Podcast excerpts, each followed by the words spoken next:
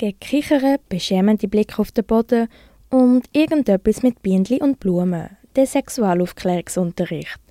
Kein Thema hat wohl im Schulzimmer für so viel Unsicherheit und Lachen gesorgt. Eine neue Broschüre von der Fachstelle Sexuelle Gesundheit Schweiz soll die Aufklärung einfacher und lockerer machen. Hey You heisst das Heft und setzt sich mit Sex, Verhütung, Liebe auseinander. Es adressiert verschiedene Geschlechter und Beziehungsformen und thematisiert Konsens. Wie die Broschüre auf den ersten Blick überkommt, das sagt Stefanie Gonin-Spani, wissenschaftliche Mitarbeiterin in der Gesundheitspsychologie an der Uni Bern.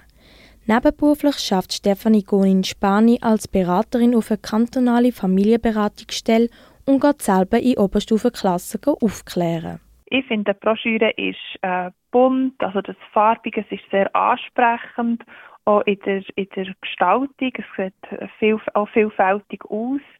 Ich finde auch die Sprache ist ähm, sehr äh, zeitgemäß. Dass die Sprache zeitgemäß ist, sei wichtig, sagt Stephanie Gonin-Spani. Das hat auch Studien gezeigt.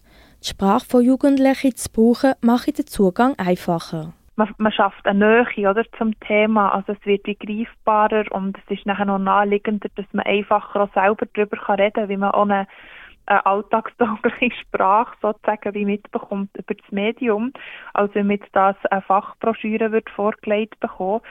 Und äh, dort sehe ich viel Potenzial drin, dass es eben die Jugendlichen auch stärkt, wie man äh, die ganzen Themen rund um die Sexualität auch kann benennen und äh, so in sich selber kann ausdrücken kann. Äh, das gefällt mir von dem her auch sehr gut. Da Sprache möglichst alltagsnah gehalten wurde, ist, sagt aber nichts über die fachliche Kompetenz aus. Barbara Berger, Geschäftsleiterin vom Büro zu Bern von der Sexuelle Gesundheit Schweiz, erzählt, wer bei der Broschüre unter anderem mitgewirkt hat. Das sind sexualpädagogische Fachorganisationen, Fachpersonen aus dem Gesundheitswesen und, um einen wichtigen Aspekt wieder aufzugreifen, diverse Schulklassen aus unterschiedlichen Schulstufen mit dem Ziel, dass einerseits die vielseitigen Fragen von 16 bis 18-Jährigen können beantwortet werden und gleichzeitig eben Jugendliche zwischen 12 und 14 keine Informationen bekommen, die nicht an ihren Entwicklungsstand angepasst ist. Trotz dass SchülerInnen selber mitgewirkt haben, hat es auf politischer Ebene für Unmut gesorgt. Barbara Berger findet einen Diskurs wichtig und Kritik sei gut. Teilreaktionen können sie aber nicht nachvollziehen. Ich denke, auf der einen Seite ist es gut, dass wir darüber diskutieren. Ähm, die Frage ist einfach, auf was, auf was beruht die Kritik. Und ich habe das Gefühl, eine grundsätzliche Kritik geht eigentlich darum, wie soll Sexualaufklärung gestaltet werden. Und bei uns ist sehr klar, wir haben den Ansatz von der ganzheitlichen Sexualaufklärung. Also dort geht es darum, dass es wirklich alters- und entwicklungsgerecht ist und auf dem sexuellen Recht basiert.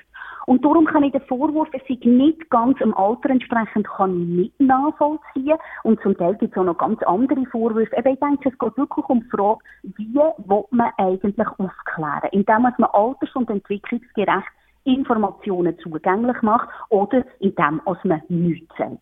Andererseits habe es auch sehr viele positive Rückmeldungen von Jugendlichen und Eltern. Viel von der Kritik sei durch Angst motiviert, sagt Stefanie Gonin-Spani. Angst, dass Jugendliche früher sexuell aktiv werden, wenn sie zu früh informiert werden.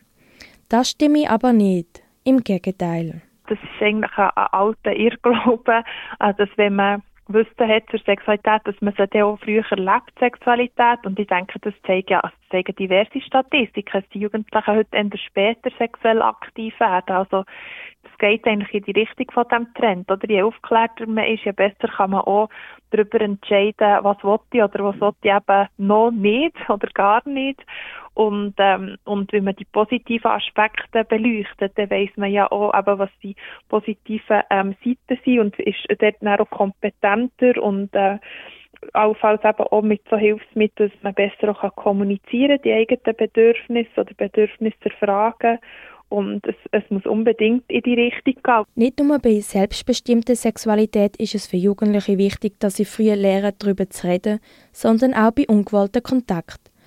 Barbara Berger von Sexuelle Gesundheit Schweiz sagt, dass diverse Studien belegen, dass eben Kinder und Jugendliche, die früher, seit früher Kindheit Zugang zu der ganzheitlichen Sexualaufklärung haben, dass die eben auch besser vor sexuellen Übergriffen geschützt sind. Weil sie wissen Bescheid über ihren Körper, sie können die einzelnen Körperteile benennen, auch Sexualorgane, sie können über Beziehungen und Grenzen diskutieren und das ist genau das, was HeyU leistet.